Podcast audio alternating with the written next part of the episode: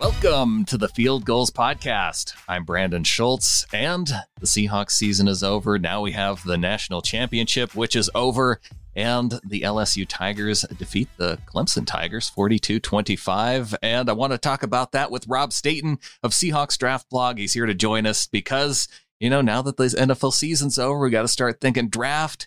And what better time to start talking about it than after the national championship?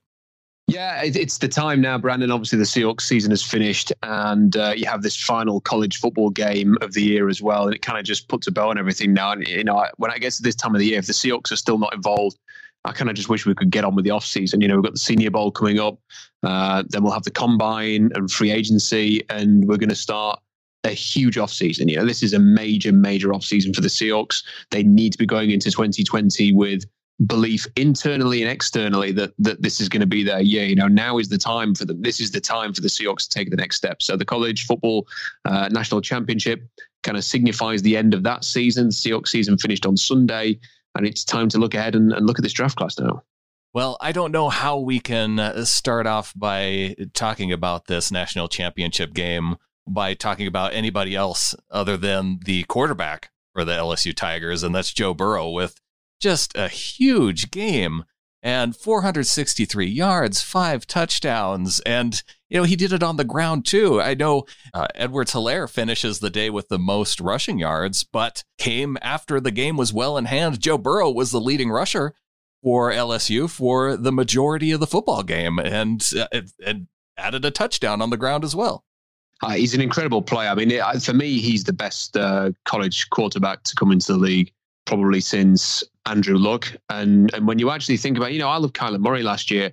And, and Kyler Murray did a lot of incredible things. His ability to to move around, escape, to throw from awkward angles, and very similar to Patrick Mahomes in that regard. Lamar Jackson obviously has gone on to have a really terrific start to his college career.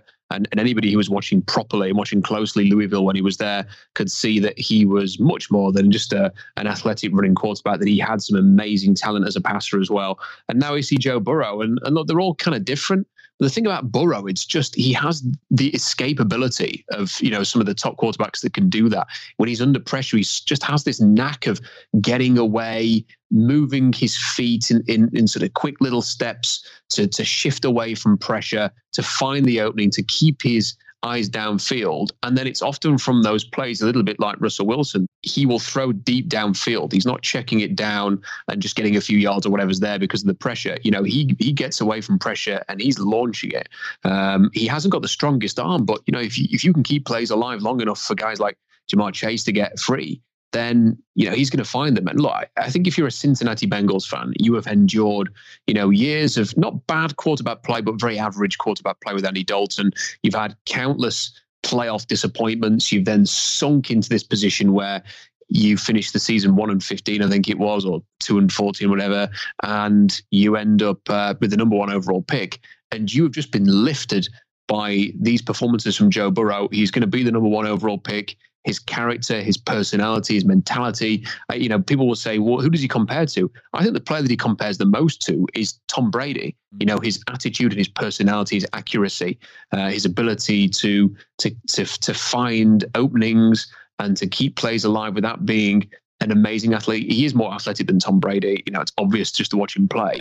but that is the, the the name that comes to mind. That's how good he is when you watch him play. This this will be a very exciting time for Bengals fans. Well, and maybe a mobile quarterback in the sense of Aaron Rodgers was very mobile when he was coming out of college too. And I think the impressive thing, the, the most impressive thing to me from his performance in the national championship is that they were down 17-7 and then they come back, you know, scoring 21 unanswered. And gosh, he had 270 yards and three touchdowns just in the first half, and then a fourth touchdown if you count his rushing TD. So the fact that he was able to go down by 10 points and then it he wasn't discouraged by it, and they came back and, and win the game convincingly. Well, people seem to you know live in the moment, Brandon, and, and don't really understand maybe what LSU have been for the last few years. You know, they've always been a team that has had a lot of talent. They've regularly chucked uh, NFL defensive linemen into the league. They they always have amazing defensive backs. You know, numerous first round picks at cornerback and safety. They produce receivers at a high level. Their running games are usually tough. Their O lines are pretty good. And the one thing that's always held them back over the years is quarterback play.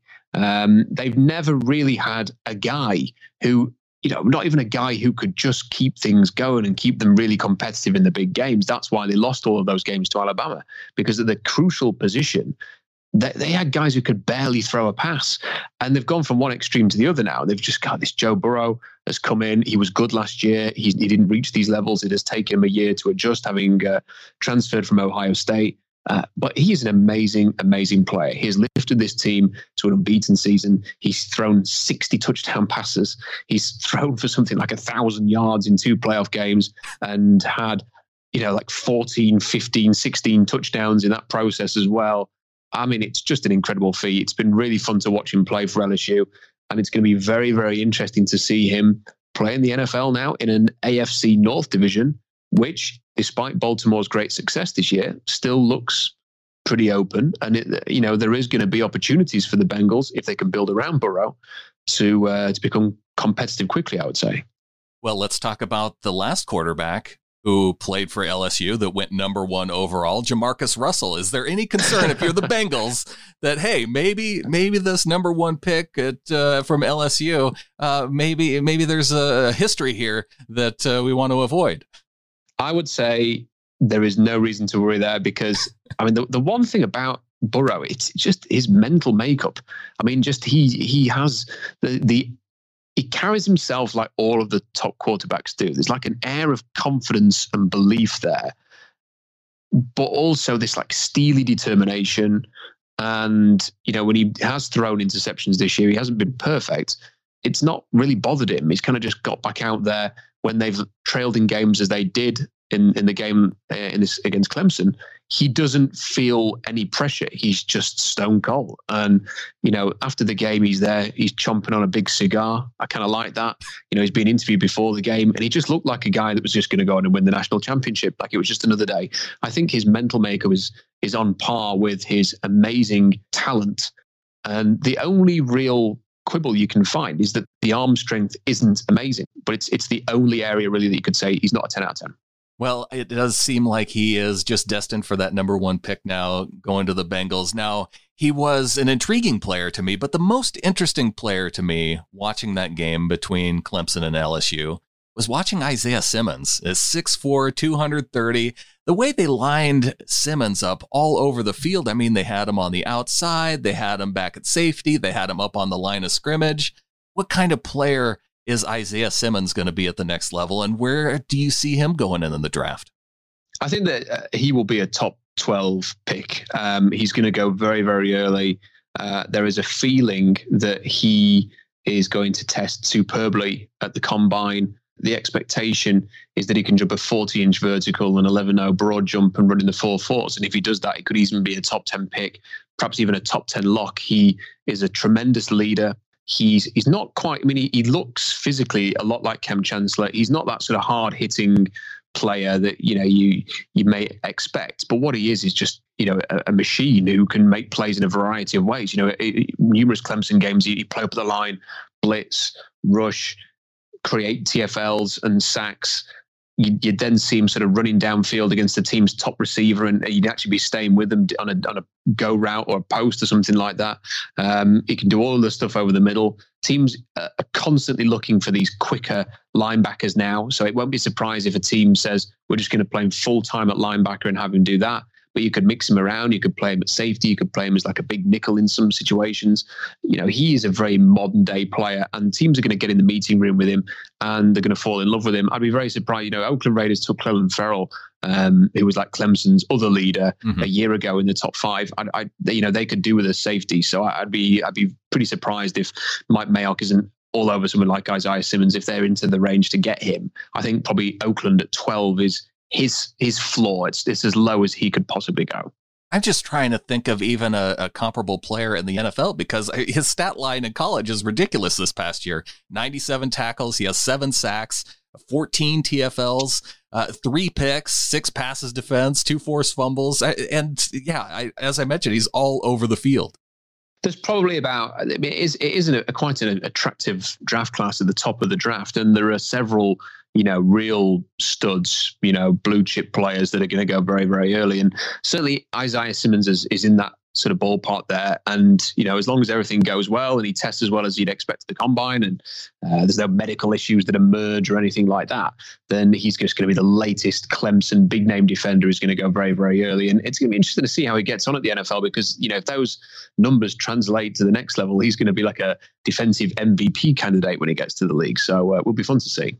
Well, moving on from one Clemson defender to another, uh, one guy who did not help his draft stock in the national championship was cornerback AJ Terrell.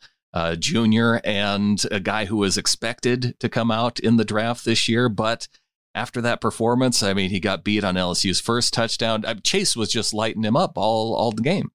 Yeah, I mean the thing is, is that Ja'Marr Chase is going to be a very, very high pick. You know, all being well, when when eventually he comes out. So you know that's something to consider. But you know, it's it's these types of games, Brandon, that the teams will go back and watch, and they will they want to see these guys come up against the best because when you get to the NFL, you're playing the best pretty much every week. You know, you're going to come up against guys like Chase a lot. So yeah, I mean, I, I don't think I've, I've not studied um, Terrell that much. Um, I need to go on through the cornerback. I usually kind of wait on the cornerbacks to see who's got the arm length, who's right. got the size, you know, because we know the Seahawks have a type. And it kind of feels like if you start running through the cornerbacks now and then they just get to the combine and they have 31 inch arms, you've kind of wasted several hours of work um, because of an inch. So, you know, it's, it's, it's something that I kind of wait on a little bit. But then, you know, it was a game. If you want to watch good defensive backs, I would say watch the LSU guys because you know they just loaded again in their secondary full of players. You know, uh, Stingley's going to be an amazing player in a couple of years' time when he's eligible, probably top five, and, and who knows? I mean, if there wasn't a great quarterback that year, he could even go number one. And he's such a good player. Well, and and talking about that LSU secondary, Grant Delpit you know, the 2019 Jim Thorpe Award winner. He's projected to be the first safety off the board. And gosh, he had that huge hit on Higgins in the game that uh, that took him out for a minute. So, uh, what did you think of Delpit's performance? Yeah, great. And, and look, he's played hurt all year. And if you watch Delpit the previous two seasons, he was a playmaking machine. And if he'd have played that well this year, then people would have been talking about him as, you know, a top seven or eight pick. Now, it's funny because I kind of laugh a little bit, you know, not that I've got all the answers by any means, but you kind of look at draft media and you see Grant Delpit and he's, he's kind of like mocked in like the, the 20s or the end of the first round this year. And you're thinking, you know, it doesn't take much to Google and find out that he's had an injury all year. And then you kind of look at the way that he's played for the, he's played through the injury to help his team. He's still played at a reasonably high level. It's just not been classic Grant Delpit. He's got all of the athleticism you need. He's a hitter. He's tall and rangy. Teams may even look at him and play him at cornerback he's got that athleticism, he's got the length, he's got the size to be a great cornerback. And you can mix him around and put him on tight ends one week, or you a slot receiver the next, or you could have him, you know, playing free safety. You could play a bit of strong at that size. You could play him outside at cornerback. You know, he is a really tremendous player. And for me, I don't see, I, you know, I think if he gets to 10, for example, I think teams in the teens will try to move up. In my last mock draft, I had Dallas moving up to, you know, they've done it before for Mo Claiborne, you know, an LSU defender a few years ago. I think if he gets sort of that 10 range, if he lasts as long as that, then I think teams are going to try and move up to get Grant Delpit because he's a really good player. All right, Rob. Well, let's take a quick break. We'll come back and we'll take a look more of the offensive players. Of course, uh, we got some receivers on both sides of the football to talk about and a few more guys on the LSU defense. So stick around. We'll be right back.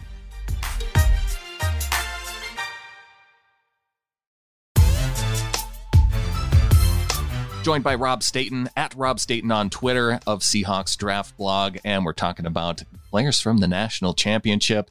And of course, LSU comes away with the win over Clemson, but still a lot of talented players on both sides of the ball to talk about. And we kind of left off on defense at the safety spot. Let's talk about the LSU defensive line because, especially in terms of the Seahawks, you know they're they're losing a lot of talent on that uh, defensive line or a lot of talent that's up for free agency at least. Who knows if they'll lose it? Of course Jadeveon Clowney being the guy that you probably be the priority for the Seahawks to sign in the offseason. But still uh, Jarran Reed potentially going to go and you have guys like Rashard Lawrence uh, on the line for LSU that uh, I don't know where he could potentially fall if he could land to the Seahawks or uh, you know they have uh, the Chaisson, the the edge defender too, that could come out as a sophomore this year. Yeah, I, I think Chase. I, I, don't really understand a lot of the hype that he gets. That's not to say that he's a bad player. You know, first things first, he's got the number 18 jersey, which means that immediately you sort of pay attention to him. There was a, a couple of times this year when he was like having a team meeting on the sideline if, if a play went wrong or, you know, like a targeting penalty or something. I can't remember the scenarios, but the cameras had panned to the LSU team and Chaisson is there, you know, leading everybody, being the, the mature uh, vocal leader of the team. And as you mentioned there, you know, given that he's not a senior, you know, seasoned player who's been there for a long time, it's really impressive. That number 18 jersey is always saved for, you know, people who embody leadership, great character by LSU. And, you know, Tre'Davious White, for example, wore it a few years ago and look at the career he's had at Buffalo. So it's something that you, you pay attention to and you respect. That said, I, I just think people are miscasting him as this amazing pass rusher who and, and, thinking that that's what he will be at the next level. For me, he is a linebacker. You know, he is very wiry and thin. It's a complete stretch to imagine him playing defensive end on early downs or playing up at the line of scrimmage. He is a situational pass rusher who's probably going to play some linebacker, would be my guess. Mm-hmm. Now, if you're a 3 4 team, you, you could play him outside linebacker and have him do that role. But from the Seahawks point of view, he's more sort of Bruce Irvin after he got moved to linebacker than he is, say, Cliff Avril. Now, if the Seahawks need to take a pass rusher with their first pick, and let's hope that they do something in free agency as on top of re-signing Jadeveon Clowney to solve that issue, I think you need to try and find Cliff Avril, not Bruce. Personally, yeah. I think you need somebody who can play early downs and challenge offensive tackles with speed and quickness off the edge, and really be disruptive in the way that Avril was. Now, if they get that guy in free agency and then they decide to add the Bruce Irvin type as well, great. That's a, that's perfectly fine. You don't have to do one or the other. You could do both. They need to be aggressive here. But I don't think he's the type of player that maybe some fans um, think that he is. Now, the player that I really like on the LSU defensive line is Rashard Lawrence. You know, there's nothing particularly that jumps out about his production. His numbers are pretty mediocre two and a half sacks, six TFLs. But when I watched LSU and they're on TV nearly every week here, you always noticed him on the field. He was disruptive. He would rush from different angles and find the gaps and break into the backfield. He could be powerful when he wanted to be. And he just played his ass off all season. You know, his motor was relentless. He just seemed to me like he he winning really mattered to him and being part of the fact that they were winning mattered to him. You know, he didn't just want to win. He wanted to be right at the heart of it. And um, you know, I think the Seahawks need somebody like that. They need somebody who can disrupt from the interior as well. He's got an NFL frame. He just looks like an NFL lineman already. So I think he's going to come into the league. You're probably going to be able to incorporate him into a rotation quite quickly. I'd be surprised if if he didn't surprise people and kind of sneak in a bit um, into sort of a, a, starting role quite quickly as well. And uh, you know, if the Seahawks lose Jarran Reed, then I think that Lawrence could potentially be a guy that could replace him, or preferably you keep Reed and you add this guy to the rotation. So Rashard Lawrence to me is a is a guy worth keeping an eye on. Yeah, and we talked about the matchup between Terrell and then Chase uh, at the cornerback spot on wide receiver. So in terms of potential NFL talent on NFL talent, how closely were you paying attention to the snaps where Lawrence was going up against guard uh, John Simpson for Clemson? Yeah, I was a lot, and you know, I've, I've watched a bit of um, Simpson this week, and you know, I, I, think he's a bit too busy for me. I mean, he, he's clearly his athleticism stands out. I mean, I think they let him score a rushing touchdown once, and you know, he is a he is an athletic guard. But I think sometimes being an athletic guard can be a hindrance because if you try and I'm trying to word this the right way sometimes you can try too hard to prove that you're athletic. You know, you kind of move your feet a lot and you're kind of jittery and, you know, you get yourself twisted into into bad angles and, and do a little bit too much sometimes. And I think he needs to sort of settle down and just sort of use his athleticism to his advantage. I think he could be a little bit more powerful, you know, just block straight, straight up, you know, pick the moments to use your athleticism. And I think that when he tests uh, the combine, he'll probably be quite agile. I think good short shuttle times, for example, might run quite fast in the 40. Whether or not he has that sort of explosive power or not remains to be seen. But I think he's a decent prospect. There's just, you know, there are guards that I absolutely love in this draft. You know, Logan Stenberg, love him at Kentucky. I watched him this week, was blown away by how brilliant he is. Uh, ben Bredeson at Michigan, I, I, like the centers, like centers like Cesar Ruiz and uh, Nick Harris at Washington. You know, there's, I think there are some really good interior offensive linemen out there. Simpson's one of them. I just prefer the other guys well, a couple other guys I was looking at on that Clemson offense in particular.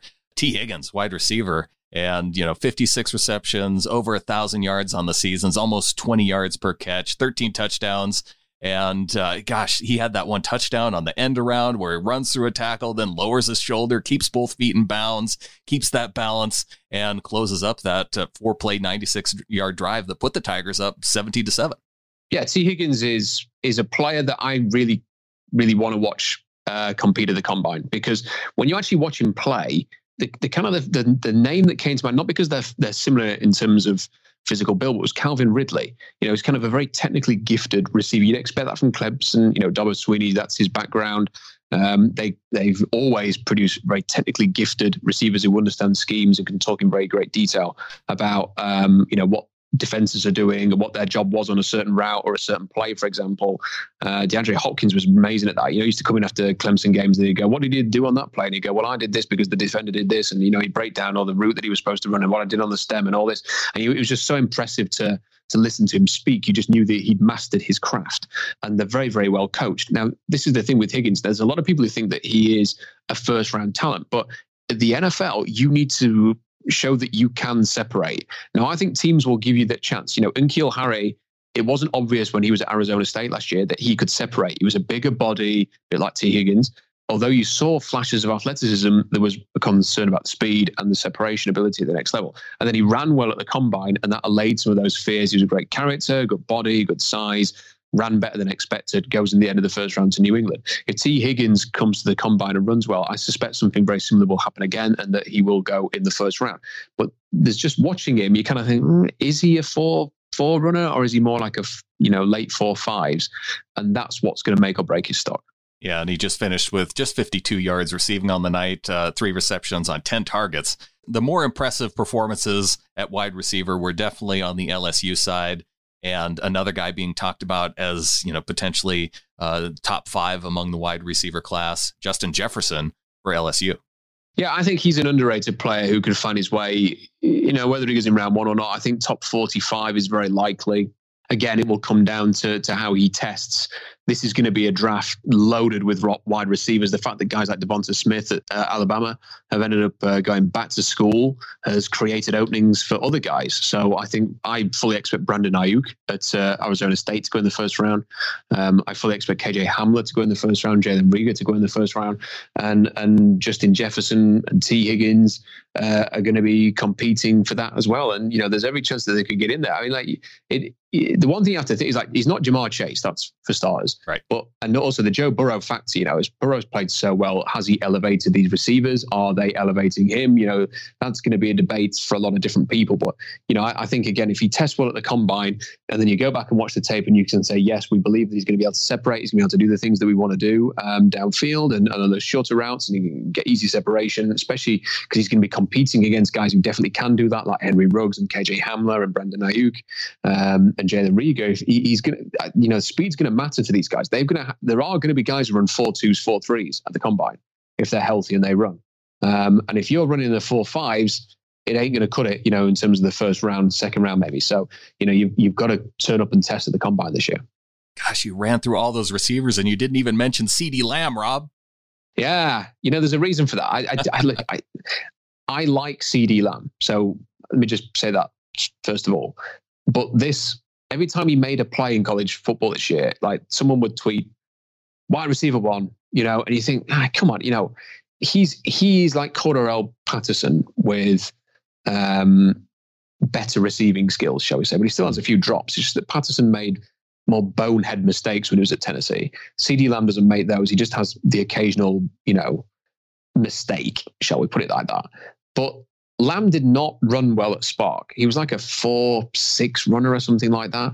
Okay. And he and he doesn't show amazing speed. You know, it's he's more slippery, if that makes sense. You know, when he's kind of like uh, the yards after the catch, or he's he's doing one of his screens that ends up being like a kick return, and he like avoids seven defenders and somehow scores. You know, he's more slippery than dynamic and sudden. So I think teams will say a lot of these Oklahoma plays are amazing. How many of these touchdowns are happening in the NFL uh, where he's just making the impossible happen? Mm-hmm. And is he going to be able to get downfield, win on a slant, win, you know, by just burst, get off, break, you know, get open, convert a third down, and then provide the X factor as well. That's what they're going to want from him. And I think, as I said before, you know, Tee Higgins and Jefferson, they need to run well. CeeDee Lamb needs to run well because I'm telling you Henry Ruggs is going to run a 4 2. Jalen Reagor is going to run a 4 3. KJ Hamler is going to run a 4 3. Brandon Aiyuk's going to run a 4 4. You know, if you're not running in that range, then you're going to get bumped down boards. It makes a lot of sense. And it brings me to another guy who I'm curious about him making a transition to the NFL just based on his namesake.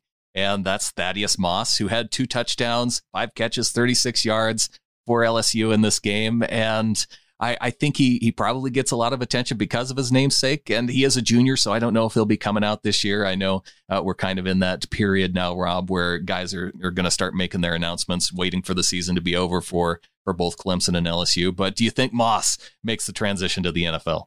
Uh, it's going to be an interesting one because, in, in, to some extent, it would be wise to because it's not an amazing tight end class. And we're seeing guys like Cole Kmet coming out from Notre Dame. I think trying to capitalize on that. Hunter Bryant as well at Washington saying, look, there's not a great tight end class. Teams always need tight ends. I'll go and prepare for the combine, try and perform well, and I'll go earlier than I maybe will in a year's time. Um, so I think that Moss needs to think that as well. The thing is, he's not he's not a typical tight end, is he? He's kind of like a he's kind of a half he's in a halfway house between tight end and receiver in that he's he's not got the sort of the height, the length, not much of a blocker, but you know they kind of put him in the open field, and he is athletic and dynamic and creates mismatch issues.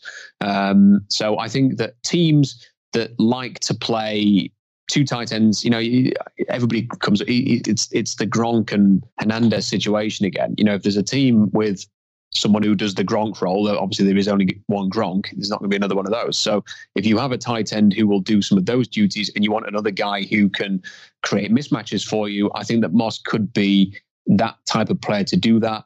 Uh, unless he tests particularly, I mean, the name factor will have some. You know, blood, great bloodlines always matter.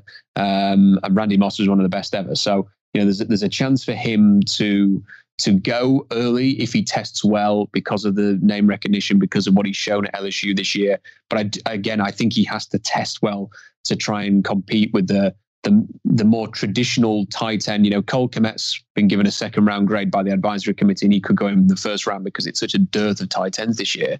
Um, if he tests well, he could do that. Hunter Bryant, I think, is a second round pick. Is he in that kind of conversation? Probably not. But maybe he gets into the league as a mid round pick or a third day pick and gets to the right team and they find uh, a role for him. I'll tell you where he'd be a great fit, Brandon. He'd be a great fit in Cincinnati with Burrow, replacing some of Tyler Eifert's production, and that that'd be a good fit for him. Yeah, give him a familiar target to throw to. And uh, the the last guy I really wanted to talk about on the LSU offense was their running back Edwards Helaire. You know, he he didn't have a ton of production early on, but they went to him late, and he's not the the Seahawks prototypical size. You know, only five eight, but you kind of like how he runs the football. Yeah, he's one of the most fun players to watch in college football in 2019. Just tenacious, like a little cannonball, and and there were just you know he had runs where uh, there was one run in a game where he, he just sort of blew through a hole to take it to the house for 85 yard run there'd be numerous plays in the Alabama game where he they needed a couple of yards. He'd get them. Um, he can be a factor in the passing game. He's really, really good. I mean, don't be deceived by the size. He's a really, really good player. He's kind of like a bit like Michael Turner, mm-hmm. maybe a slightly different body shape, but that kind of player. A little bit of Morris Jones Drew in there as well, with a low sense of gravity and powerful base that that Jones Drew had. I think that he is a player that can can do something in the NFL. He's going to have limited stock unless he has an amazing combine like Morris Jones Drew and ends up going in the second round like he did. I think it's probably more likely to be a mid round pick. But I think you could easily see him performing in the NFL. And he's just such a fun, tough player to watch. And has been a big part of this LSU season. Yeah, the other guy at running back for Clemson, Travis Etienne, uh, he's he probably the guy who impressed me the most uh, between the two and he's fun to watch too, but just in a little bit different way. Uh, 78 yards, he had a touchdown, and I feel like he's more of the uh, running back that you throw to. Yeah, I, you know, there's, there's two things about Etienne. First of all, I don't understand the, the whole pronunciation of his name because, you know, there's like Saint Etienne in France. So, and it's spelled the same way. But it's not pronounced Etienne. Um, there was a, a Dutch footballer, a soccer player who played in this region who, who had the same second name, and it was Etienne pronounced Achin, and this mm. guy's ETN. What is the proper pronunciation? I'd love to know. um, I, no, I don't think anyone's ever asked him. I think it's time to. I hope, so, when he gets to the combine, will go, "What? How is it pronounced?" See, anyway. when I was watching football, I just thought that they were calling him by like his three initials, and uh, yeah. and then I looked up his name, and oh, yeah, I guess that's uh, that's an interesting way to spell your name. As as a player, he's he's quite a tough evaluation because there are times when you watch him and you know he, gets a crease, he explodes through it, and you see you see real burst and speed and and it can be a bit of a home run hitter. But then the, there are plenty of snaps as well where he looks quite lethargic and and a little heavy legged maybe. He's never really developed into a pass catcher, which is a bit of a surprise given the way that Clemson's always played over the years with their with their running backs. He's all he's not a sledgehammer, but he can you know be a, a workhorse in certain games. His production is good. I think he's going to be a challenging assessment for NFL teams. And I think what you'll end up having is some teams will view him quite highly. And by that, I mean potentially second round. And I think others will say we're not touching him until the fourth. And there'll be a real, I think there'll be a real mix of views on Etienne. Yeah, it's really surprising me now that I look back at some of his receiving stats throughout the year. To me, in that game, he looked like more of a, a natural catch the ball out of the backfield type of running back. But uh, that those five catches were the most that he's had in, in any single game in this past year. Yeah, which is the surprise that we've we've said over and over again about this guy is that when are they going to establish him, or when is he going to establish himself in the passing game? Because you, you kind of felt like he needed to show a little bit of that. And, and not, you know, it's not a huge thing. You know, you don't have to have a running back catch passes at the next level. You know, a running back has a role, but it, it's one of those things that maybe maybe we focus on it too much going into the into the draft, but it's kind of one of those things you want to tick off. You know, we're always kind of looking for the complete backs. I think it's because of the whole running back value thing. You know, when you look at someone like J.K. Dobbins, for example, at Ohio State, who pass protects very well, catches the ball very well, has got amazing explosive qualities, great frame, can be a home run hitter. You you say tick tick tick tick tick. Okay, he's a high pick. With Etienne, you go well. Has he got the speed? We'll find out. Why hasn't he caught many passes? And that and that is kind of a question that you end up asking the coaches. You end up asking him when you meet with him. You ask teammates if you can. You dig around a little bit and you try and find out what the truth is. Well, we started by talking about the quarterbacks. I, I know uh, Trevor Lawrence isn't going to come out this year uh, in the draft, but uh, let's let's finish by talking about Lawrence and his likelihood to come out in the 2021 draft. And uh, you think this helps his stock, uh, his performance here in the national championship? Yeah, I think it does help him because I think it helps him because I think this is a guy who has won everything. I think he'd like lost one game in his life or something stupid like that. You know, he'd, he'd won in everything in high school. I think lost like one game in high school, and then he'd won every game as the starter at Clemson, won the national championship, um, and this was his first college loss. And actually, you do want to see players face a bit of football adversity. You know, I, I think that's it, it's it's a key thing. I think it's something that Matt Rhule was talking about mm. when he was at Baylor. Actually, this was a, a year ago. I think he was asked about it by Daniel Jeremiah. I think, and he was talking about when teams are looking for players in the draft, they want to see players who faced football adversity, not not life adversity, not you know tragedies in your life or uh, a tough upbringing or anything like that. This was things where things are not happening on the field. You're not getting enough playing time. Um, your team is struggling. You've had an injury setback, having to fight through adversity on the field is something that NFL teams can help put a, a, more complete evaluation together. Now, if he'd have just won every game at Clemson and then declared, I'm not saying he'd be the number one overall pick next year, whatever happens, but the fact that now he has to come back from a fairly crushing loss, disappointing loss, he had a fumble in the game. Um, Joe Burrow was the star. He wasn't. Now next year he has to come back and go for it again. And seeing how he does that, let's say wins a national championship next year, there's every chance that, that could happen. That's just another great thing in his, you know, it's, a, it's another tick in his book. And, you know, he he will be the number one overall pick next year. He is incredible talent, has got a frame where he can add even more size. He's immensely athletic, as we saw um, on the touchdown run he had, and also in the touchdown, amazing long touchdown run he had in the previous game against Ohio State and and he's the top pick next year. Whoever has the number one overall pick next year, they're going to take Trevor Lawrence. Well, Rob, really want to thank you for coming on. Of course, check out SeahawksDraftBlog.com. You've got your piece up there, the start of the Seahawks offseason. Uh, what are you kind of looking at now going into the Seahawks offseason? Well, I, I just think it's it's a really important offseason. I think it's you know the last two years going into the 2018 season, I think if you were realistic, your expectations were fairly modest. They'd reset the team. A lot of veterans had moved on, and it, was a sort of a, a, developing team. And they still got to the playoffs. And you know, it was disappointing the way that they lost to Dallas, but ultimately, it was a reset year. It was understandable. And then going into this season, you know, again, my thought was I think they need another off season. You know, especially when you see them play in week one against Cincinnati, it didn't look like a complete team.